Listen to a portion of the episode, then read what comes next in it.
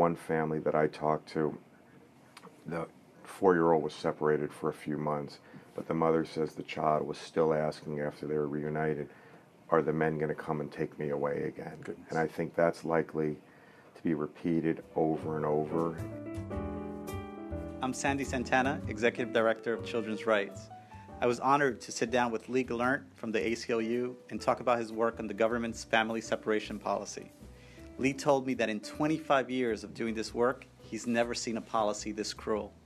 When Lee talks about the thousands of children and families separated, you can feel the passion and drive he brought to stopping this policy and making sure it never happens again. I hope you enjoy our conversation. I'm here with Lee Gelernt, uh, Deputy Director of the ACLU Immigrants' Rights Project, and the person who really shouldered the burden of reuniting uh, families who were separated at the border. And, and first, uh, from a grateful CR and really a, a, grateful nation, thank you. Thank you for doing that work. Thank you for having me, and thank you for everything you you've done on this issue, and I'm sure we'll get into that more. Absolutely. So let, let me take you back to um, February of this year. That's when you brought the Mrs. L versus ICE case before this issue was really on the national radar. When did you first become aware that children were becoming separated from their families at the border at a, at a big scale? Right. Well, so last fall, about a year ago, we started hearing that there may be families separated.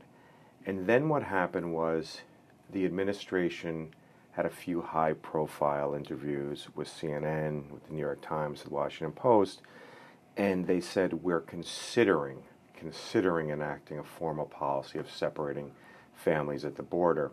And everyone was sort of went to sleep on it because they said, well, they're only considering it. That means they're probably not doing it. But we started hearing over the fall and through the holidays that it was actually happening on the ground. And there were advocates who were following it um, and who had been telling us it appears to be happening we then started hearing even more reports in January. In February, I heard about a woman from the Congo, Miss, who goes by Miss L, in our lawsuit and became the lead plaintiff, that she had been separated from her then six year old child for about four months. So I went out to visit her in a detention center on the border in San Diego, and I heard her story. And she had lost an enormous amount of weight, hadn't been sleeping, was distraught, and told me that she had come from the Congo. She had had a harrowing journey with her then six year old daughter through 10 countries, often walking barefoot for miles and miles, eating out of garbage cans, begging for money. Finally, got to the US Mexico border in San Diego and applied for asylum. And critically, she did not cross the border illegally. I mean, that's the narrative that's been put out by the administration. Mm-hmm. We only took children if the parent crossed the border illegally. She presented herself lawfully and said, I'd like to apply for asylum for me and my daughter. She, in fact, passed the initial asylum screening. She was housed with her daughter in a motel, a makeshift detention center motel, for four days. This is all her recounting the story to me. And she then was brought to immigration offices. And at that point, this was on their fourth day, they told the daughter the daughter needed to come in an adjacent room. The mother was handcuffed, and the mother described hearing her daughter screaming, Mom, don't let them take me away. They're taking me away. The daughter hysterical, screaming, and the mother was just helpless she didn't find out where the daughter had gone for four days, hadn't spoke to the daughter for four days. They took the daughter all the way to Chicago. Again, the daughter was only six. She finally got to speak to her daughter at the fourth day. Needless to say, they were hysterical. Um, every 10 days or so, she got to speak to her daughter for a few minutes. And they had already been separated for four months. The daughter celebrated her seventh birthday all alone in a Chicago facility. And although we knew that there were likely hundreds of families that had been separated at that point, this was late February, we decided that we needed to bring a lawsuit immediately for this woman because she was in such bad shape and that we couldn't we, we needed a few more weeks to build the national class action And as you all know from doing major class actions, that takes time. So we brought the suit initially on her behalf and then took a few more weeks to make it a national class action. But ultimately, she became the lead plaintiff in the national class action. And at the time we filed the lawsuit, uh, the national class action lawsuit in the beginning of March, we believed that there were four to 500 families that had already been separated, an enormous number, yeah. but ultimately what we saw was that thousands would get separated. When we had oral argument, and I stood up for oral argument in May, the beginning of May, the New York Times had reported that there were 700 families who had been separated.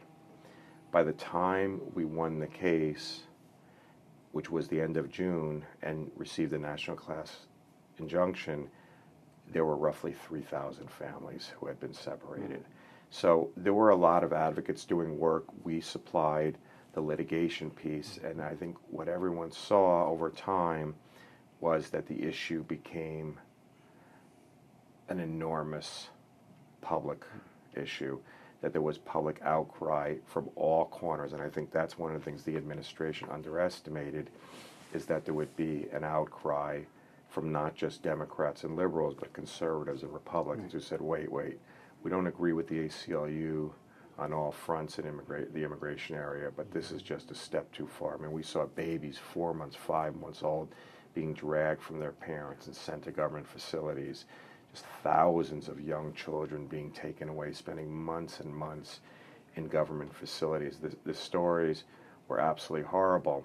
And when we started litigating, I made two principal calls when we when we knew we were going to bring the lawsuit. One were to doctors through the American Pediatrics Association because we knew we were going to need to show the trauma that separating these families was going to was going to cause and likely permanent trauma. So we put in roughly in the beginning 10 affidavits from well-known doctors all over the country who deal with trauma explaining that you're potentially going to harm these children for the rest of their lives. The other call I made was to children's rights. And what I explained to children's rights is, and they of course had been hearing about the issue, but I explained to them that because in the immigration area, the rights of non citizens, especially at the border, are not always the same as citizens, we were going to need to make a very forceful showing that these non citizens should enjoy constitutional rights, and that we were going to need to give the court a clear sense of what would happen in the normal context with citizens, and then we would have to argue that that should be extended to non citizens. And what I needed from children's rights was their expertise, but also their clout with other children's groups to organize an amicus brief on behalf of dozens of national children's rights groups. And fortunately, Children's Rights jumped in, wrote a fantastic brief explaining that you can never take a child away from a parent unless the parent is shown through some process to be a danger to that child or in some way unfit. And so Children's Rights, you all wrote a fantastic brief, but as importantly, we're able to get all the major children's rights groups to sign on to that brief. And that brief ended up being a critical part of the litigation because the judge recognized that what the government, the Trump administration, was doing here was so far afield from best practices in child welfare area that the government needed an enormously powerful justification to do this. And when the government couldn't come forward with it, that's when we were able to win the case. Well, we were obviously enormously proud to partner with you in, in that endeavor and, and, for this cause. And, and, as a parent, I know you feel this. Um, you don't have to be a parent to feel this very viscerally, but when you have children, you understand what separation means. Yeah, I would say in my 25 plus years of doing this work that um, this is the worst practice I've seen, and I've seen obviously a lot of bad practices, and so have you.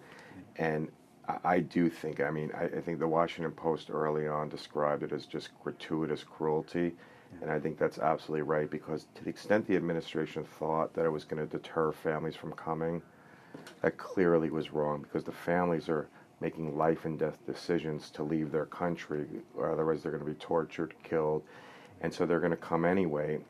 And when I would meet with families, I would ask them, so if you had only known that your child was going to be taken away when you got here, would you have come anyway? And they invariably threw up their arms and shrugged and said, well, what choice did I have? It would have been worse to stay. Um, but plus, even if it were a deterrent, it was so inhumane. And I, you know, you brought up your own children. I think for me as well, having two boys, I could not get that out of my mind. Sort of how unbearable it would have been to see my boys dragged away. Mm-hmm. They're already traumatized from coming to another country and being dragged away helpless and being sent to some unknown place and me not knowing how they were doing and having no power to, to help them. Yeah. I mean, one thing that was clear to us, and, and, I'm sure it was clear to you, is that when reunification was ordered, when Judge Sabraw ordered reunification, um, there was really no plan um, that the federal government had put in place, and there were fits and starts, and, and um, not a very well-oiled machine to the detriment of, of children's health. Um, what is the state of play now? How has that progressed? We've been following the numbers. Where are we right. now? Well, I, I, think you're absolutely right. I mean, what seems to be clear, and what startled, I think, the judge, and I think startled me as well. My, you know, my wife says I'm just naive and I should have understood it. Is that the government really didn't have a plan. And not only that, but they weren't actually keeping track of where the families were going. And so the judge at one point said, you know, I think the United States government keeps better track of property than they have of these families. And so the government could not piece together where all the families were. And so it took forever to get the families reunified. We are now, I think, in the range of between about 300 or so families that haven't been reunited. And so, you know, we are extremely pleased that roughly 2,200 parents and children have been reunited. There are more to go, uh, but it's just taken way too long. And as the medical community predicted, every day that the children are separated is causing them trauma. And so for them to be separated for so many months, and so I think there's going to be a feeling of, among some circles, that oh, well, all the families are reunited, the problem is over. But in some ways, the problem is just starting for these families, the trauma that's set in. I mean, one family that I talked to, the four year old was separated for a few months, but the mother says the child was still asking after they were reunited, Are the men going to come and take me away again? Goodness. And I think that's likely to be repeated over and over in family households. The other dynamic we're seeing which the medical community also predicted, is that the relationship between parent and child has been completely distorted. Mm-hmm. That a lot of the children now are angry and resentful toward their parents because they're too young to understand their parents couldn't stop it. So they were literally watching their parents as the, as the children are being dragged away. They're begging with their eyes mm-hmm. for their parents to stop it, and the parents were helpless to stop them being dragged away and they're just asking, you know, mommy, daddy, why didn't you stop these men from doing this to me? Why didn't you come get me? Is it because you don't love me? Why did you not try harder? And not being old enough to understand. And so we're seeing a lot of resentment from the children once they're reunited. Mm-hmm. And, uh, you know, as horrible as this sounds, there's some children who were so young that when they were taken away for months, they don't even recognize their parents when they come back. So this is this is a horrendous situation and it's ongoing. And the unfortunate thing is that even after the judge said the policy was brutal, offensive, and unconstitutional, you would have hoped the administration would have said, okay, we made a mistake. We're going to do everything we can to fix it. But at every step of this litigation, they have fought us. At one point, they said to the judge, Your Honor, we don't think we can pay for all the children to be reunited with their parents we may have to ask the parents to pay to be reunited with their mm-hmm. children. The government had enough money and resources to take the children away and fly them all over the country, but then was saying if the parents want the child back, the judge fortunately put his foot down. At another point, the government said, We've deported about 400 parents without their children. We don't know where all those parents are. the ACLU should find those parents. The, the burden judge, shifting. Exactly, the burden shifting. The judge said, absolutely not. You created this mess. You bear ultimate responsibility. The ACLU and its partners will help you find these children if you give them the information, but you are not washing your hands. But it's at every step this has happened where the government's tried to wash their hands of it. And at some points, the government has even gone so far as to say, Your Honor, we are very proud of the efforts we've made to reunify, as if this was some natural disaster and the government's jumped in to help. They created it. They created it, absolutely. Yeah, and I mean, one of the, the difficult things about that is that, on the one hand, the government's responsible, but the advocacy community knows the effect of this trauma and the need to reunify these parents as quickly as possible exactly. with their children and, and those who have been deported. I read the following quote, um, and I thought it was funny, uh, and it was about you in Guatemala. And it said, a rumpled Uh-oh. New York lawyer in khakis and a pinstripe shirt standing incongruously in the shaded plaza central of Chimaltenango, Guatemala. So I, I thought it was right. funny, but it, it, it, shows the efforts the advocacy community and the ACLU is making on its own. yeah, for sure. When this all started happening, I did not anticipate that I would be in Guatemala. Um, yeah, the rumpled was probably right. It was a long day, and um, you, you also had no socks on at a hearing. I read about that. no, in fairness to me, I always had socks on, but this case has really, you know, sort of blown up. And the first hearing we had, not the first, the first hearing we had was when we argued the merits of the case and we ultimately won.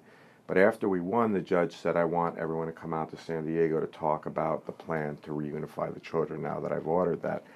And I went out there for a Friday hearing, and I went out late Thursday, and we were going to have a hearing Friday morning, and I was supposed to take the red eye back Friday night. And the judge said, No, I want to see everyone back Monday. And then he said, I want to see back Wednesday. And we were very pleased with that because we felt like the only way to get all this done was for the judge to have really a hands on role. But it, I had brought clothes only for one night.